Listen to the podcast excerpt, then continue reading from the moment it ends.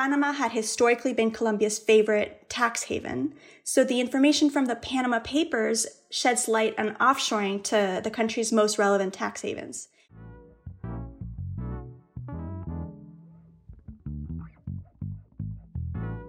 Hi, I'm Clémentine Van Effenterre.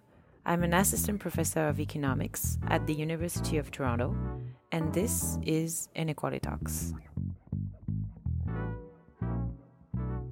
Juliana Londoño Velez is an assistant professor of economics at the University of California, Los Angeles, and a faculty research fellow at the NBER. She works on inequality and redistributive tax and transfer policies with a special interest in developing countries. We spoke about her most recent work on tax evasion in Colombia, joint with Javier Avila Mahecha, in which she shows how greater enforcement can improve wealth tax collection. Hi, Juliana, welcome. Thank you so much for having me. I'm really excited to talk about your work, which is really a pressing issue. In the last couple of years, the idea of a wealth tax in a globalized world has been really broadly popular and with the general public. And I wanted to ask you if you could remind us briefly of the opposing views in economics on this idea and how your work can somehow help reconciling these views. Yeah, absolutely. So so in the United States and in many other countries there's been this increasing concern about wealth inequality and the pernicious effects that it can have um, when there's kind of this rising concentration of income and, and wealth. And so this has led to this renewed interest in, in wealth taxation. And so what is a wealth tax? It's kind of a tax on the stock of assets net of debt. And it's being proposed as a tool to both curb inequality and to raise revenue in a very progressive manner. And so in the US, there's been two prominent presidential candidates that proposed that the country enact a wealth tax. And many academics here have debated the extent to which wealth taxes could be enforced. So what is that? It means the extent to which wealthy individuals will legally avoid or illegally evade wealth taxes. And that's been a subject of uh, a great uh, debate. And while this, this debate is occurring in, in the US and many other developed countries, the discussion regarding developing countries has been muted. So on the one hand, you would think that developing countries are often kind of afflicted by this very acute income and wealth inequality. We know that Latin America is the most unequal region in the world. And so, you know, we, we think that these kind of countries could benefit from levying more progressive taxes. On the other hand, the developing countries also suffer to a large extent from, from weaker tax enforcement capacity than, say, the, a country like the US. And in particular, they also suffer from a vulnerability towards tax havens. And so we could think that this might lead some people to conclude that taxing wealth is simply not feasible in the developing world. And I think this is important in, you know, recently and because the, the coronavirus pandemic has further kind of revived calls by some countries for having a wealth tax to help fund the very colossal fiscal interventions that it has engendered. And so I think that Colombia provides a unique opportunity to study wealth tax enforcement because uh, what we're going to end up doing is the the findings that we we obtain help reconcile the views of the wealth tax, both the skeptics who thought that a wealth tax will be evaded, and as well as the enthusiasts that think that we should be taxing and it's actually feasible. Uh, and especially we, we find that can be feasible in, in even in a globalized world. And so on the one hand, we show that offshore evasion is an important threat to progressive wealth taxation, especially when the enforcement environment, as is the case in the developing world, is weak. On the other hand, we also see that strengthening the enforcement environment does have significant impacts on wealth tax compliance and it raises revenue collected from the wealthiest individuals. And so if we improve enforcement, we can help safeguard the feasibility of progressive wealth taxation, even in settings that are characterized by high levels of inequality and a low baseline tax compliance. Yeah, and so you mentioned that you work on Colombia. So could you tell us more about the context of this study and the specificities of this setting? Colombia has a long tradition of taxing wealth. The country established a wealth tax in the mid 30s and then abolished it in the 90s and then reintroduced this in 2002 and the wealth tax has remained in place until today. And so this is nice from a research perspective because it means that Colombia unlike most countries, maintains administrative data on wealth, which enables us to study wealth tax evasion at the top of the distribution. And so, specifically, what I do is to explore how wealth tax evasion responds to policies that aim to strengthen enforcement. And so, how should we think of this? Well, the canonical framework for tax evasion by Allingham and Sandmo, uh, it models the decision of whether and how much to evade as a function of the tax incentives, the perceived threat of detection, and the penalty for misreporting. And so, guided by this framework, we can exploit a series of exogenously timed events that happened to isolate effects along each of these components on tax compliance. And so, specifically, Colombia took a series of enforcement initiatives between 2015 and 2017 that shifted taxpayers' incentives to become tax compliant. And I'll mention three. First, it implemented a voluntary disclosure program. So, this is the country's first comprehensive effort to encourage evaders to regularize their tax affairs by disclosing hidden wealth. Now, voluntary disclosure programs are quite popular these days. They've been implemented in at least 47 other OECD countries. They award generous tax breaks for delinquent taxpayers who choose to voluntarily come forward. And the way it worked in Colombia is that evaders could voluntarily come, you know, disclose an unreported or an underreported asset or an inexistent debt and they did so in separate boxes in the wealth tax return that would be filed in 2015, 16, and 17. And the Colombian tax breaks were generous because in exchange for uh, paying a penalty, disclosures could waive all evaded income and wealth taxes from past years. Now, what's interesting as well is that halfway through the disclosure scheme, the Panama paper news story broke and the name of Mossack Fonseca's clients is thrust into the public spotlight. And I'll explain what that um, did in a second, um, or what the Panama papers are. But for the moment, I'll just argue that this kind of event triggered an increase in the perceived detection probability because the Colombian government reacted to the Panama Papers by scrutinizing Mossack Fonseca and its clients and contacting the taxpayers who are identified in the leak um, to request documentation of their offshore activities and transactions. And three weeks later, Colombia and Panama announced that a tax information exchange agreement had been reached between the two countries, which is a move that the tax haven had resisted for years. And lastly, um, six months later, Colombia criminalized tax evasion for the first time, so that if convicted, an evader could face up to nine years in prison. And so I'll just argue that these three exogenously timed events help us isolate the effects of changing the enforcement environment on wealth tax evasion and income and wealth tax compliance. So you mentioned that because Colombia has a wealth tax, that means that you actually have access to some data uh, on wealth, but it's not as just that simple. So could you give us a sort of overview of the data sets that you use to conduct this analysis? Yeah, so we start using administrative tax microdata on income and wealth, uh, both foreign and domestic, that is reported by individuals to the Colombian Tax Authority over the past 24 years. So it's have a long panel. Um, and then we merge these tax records with the leaked Panama Papers. Um, now, Panama Papers is interesting in the Colombian case because, um, incidentally, Panama had historically been Colombia's favorite tax haven. So the information from the Panama Papers sheds light on offshoring to the country's most relevant tax havens. The reason why this is so is because Colombia, you know, is uh, very close to Panama. So there's a big geographic proximity there. There's also the convenience of Spanish as the official language, and Panama had, had, has had political stability. So this is all turned into Panama being Colombians' most preferred destination to park their wealth offshore after the United States. Um, and so the Panama Papers are all you capture a, a highly relevant part of offshoring by Colombians.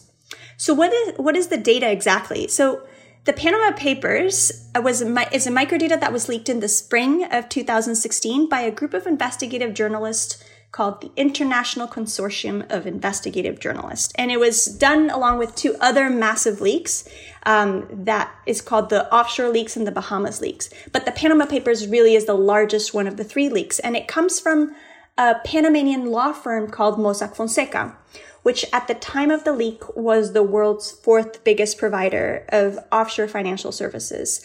And it had been helping clients incorporate shell companies for nearly four decades in over 20 jurisdictions, so not only in Panama. but all along the Caribbean tax havens and, and others places.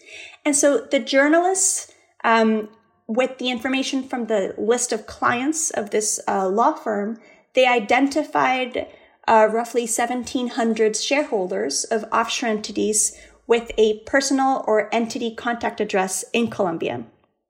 And so we, what we did, I down, you know, downloaded that information that's available online and it has personal names. And so, um, thanks to a collaboration with the Colombian Tax Authority, we're able to use the personal names to find 1200 of these individuals in the personal tax records. And so this means that our match rate is around 70%, which is quite high, I think, if we're you're just using personal names. And this is really thanks to the naming custom of Hispanic America that is often practiced in Colombia, which involves two given names plus a paternal surname followed by a maternal uh, surname. So in, in, my case, Londoño Vélez, Londoño is my, my paternal surname. Uh, Vélez is my maternal surname.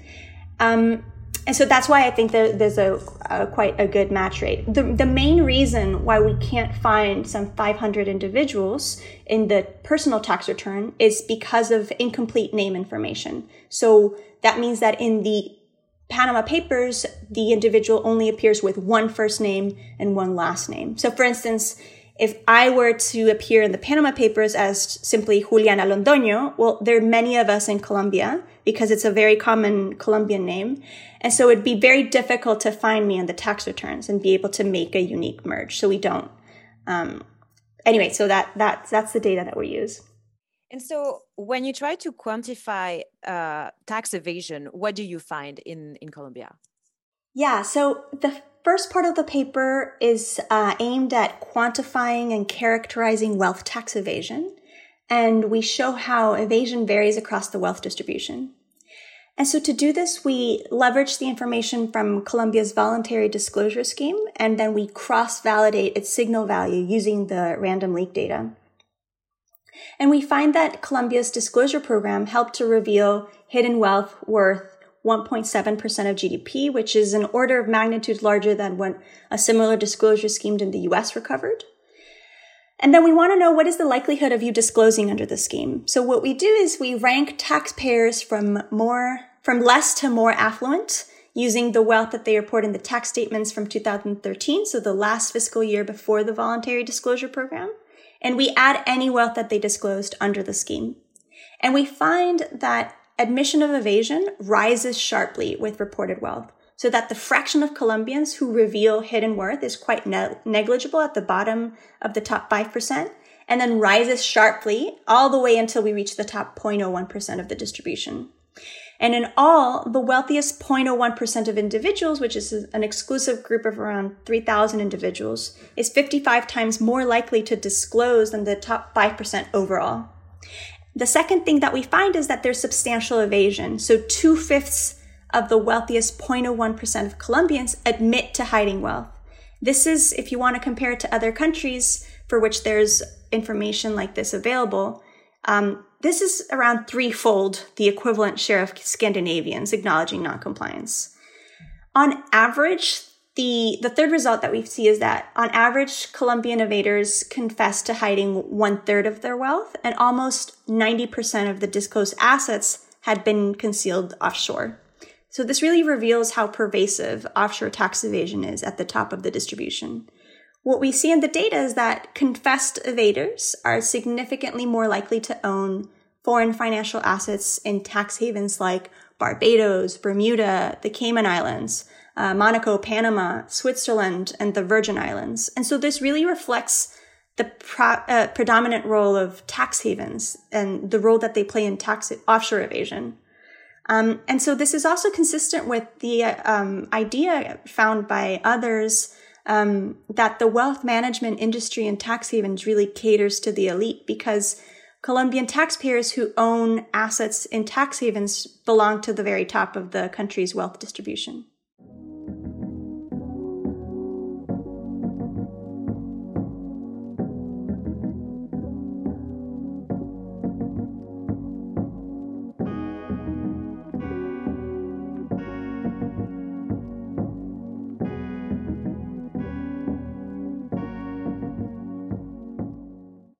So once you have established the like the extent to which people manage to evade uh, the, their tax, you also evaluate the impact of this 2015 disclosure program. Uh, what do you find when you do this exercise? Yeah, so once we describe the prevalence, the distribution, and the nature of wealth tax evasion, we can then examine how uh, evasion responds to sequential changes in the enforcement environment. And so I'll just mention two, which is one is the ta- tax incentives, and the second one is the perceived detection probability. So first, um, we we can estimate the effects of the the generous tax breaks that were awarded uh, to evaders for disclosing hidden wealth on both wealth and income tax compliance over time.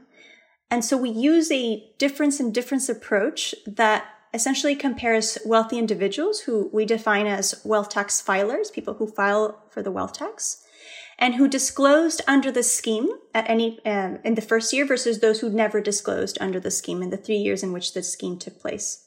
And in doing so, we find that wealth tax compliance is persistent. So three years after their initial revelation, disclosers report 49% more wealth. And by virtue of disclosing the return on those assets that had been hidden, they also pay 39% more income taxes, which shows that disclosures and wealth have positive spillover effects into the income tax system.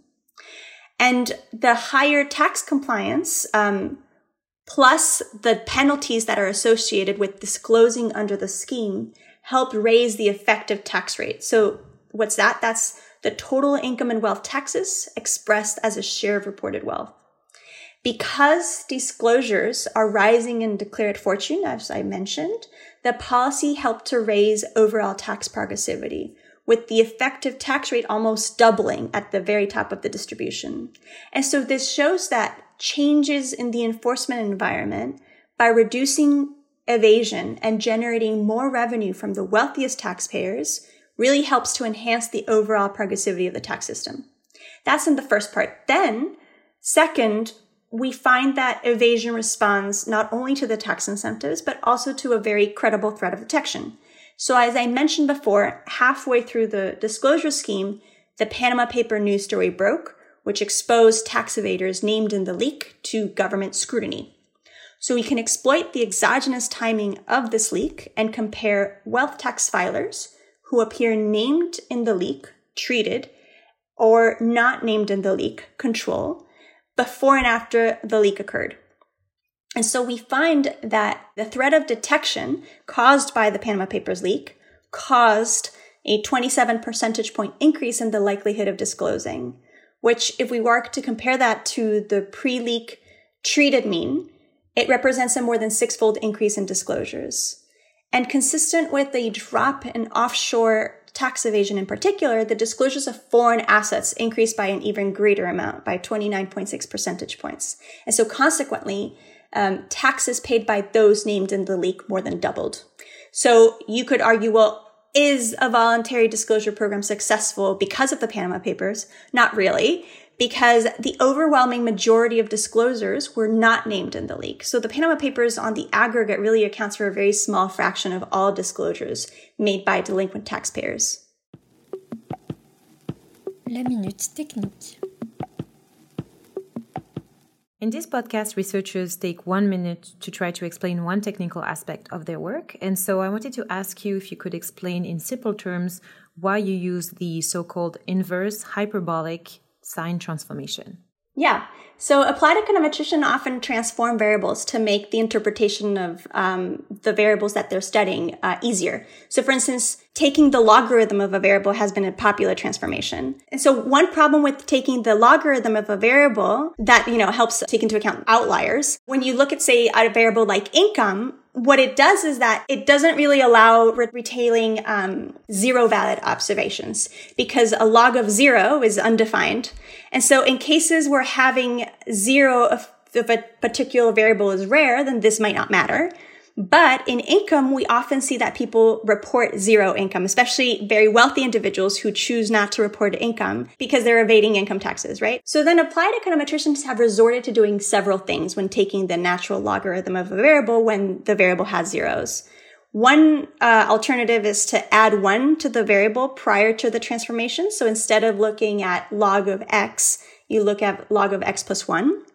Another alternative is to apply the inverse hyperbolic sine transformation, which approximates the natural logarithm of that variable and it allows retaining zero valued observations. So, one of the important takeaways of your work is the fact that these results are somehow challenging the way we measure wealth inequality. Could you tell us more about this? Yeah. So, you know, there's been a quest to move from the study of income inequality into focusing on wealth inequality. Um, and uh, immediately there's been a, a concern of how do we even measure wealth in countries where the government doesn't systematically capture wealth. So this has been, you know, this has led to a huge discussion about uh, how do we measure wealth inequalities in countries like the U.S. Um, and moreover, there's been a concern that even if the a government could capture wealth, there's always going to be the issue of if we have massive evasion, then what we're capturing really isn't reflective of the total amount of, of wealth inequality, especially if we think that the people who are evading wealth the most, wealth taxes the most, are the wealthiest individuals. And so what we did in the last part of the paper is that we show that the revelation of these mass fortunes offshore can help researchers uh, be more able to capture wealth at the very top of the distribution. So what we first estimate is that in, in 2017, the top 1% in, in, Colombia had around 40% of total wealth. Um, that's around what researchers have captured for the United States. And then the question is, well, how much more wealth can be, can remain offshore? Because we don't think that the issue of offshore evasion is solved, right? I think there's still a large amount of wealth that is still remains hidden. And so we can play around with the assumptions about the distribution of offshore wealth. Um, and so we, we, doing so, we find that accounting for unreported offshore wealth increases the top 1% share by anywhere between three to six percentage points. And because offshore wealth is very highly concentrated at the very top of the distribution, when we account for it, the increase in um, top 1% wealth shares really is much larger. Um, and so that's what, that's what we did. To conclude, I wanted to ask you if you had a recommendation for our listeners of a book, a movie, or anything that you would like to share. Yeah, I actually have to confess that this was the hardest question uh, because there's been a lot of books that have really changed my perspective on economics and on equality. And so I started thinking like, since the coronavirus pandemic, I've enjoyed reading um, the new book, um, Good Economics for Hard Times, um, by uh, uh, Banerjee and Duflo, and, and Emmanuel Saez and Gabriel Zucman's The Triumph of Injustice, which are, is another good reference for inequality. But I thought I mentioned a book actually that's a bit different. And so that also came out this year. It's written by Miguel Urquiola at Columbia University and it's called Markets, Mind, and Money Why America Leads the World in University Research. It takes us on this very interesting historical journey of how universities worked some centuries ago and how they've changed in the 19th and 20th century and how they now work in now in the 21st century. And so it shows us how Europe and Amer- European and American universities became really quite different. Um, and a different kind of competition for research talent emerged.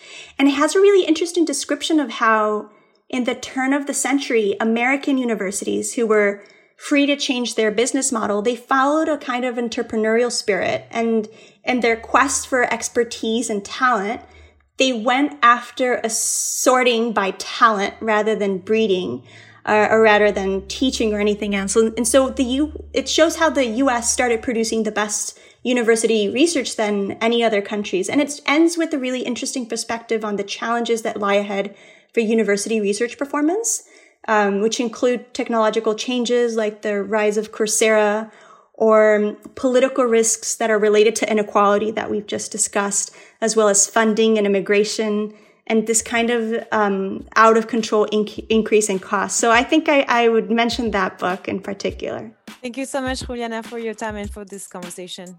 Thank you for having me. I enjoy talking with you.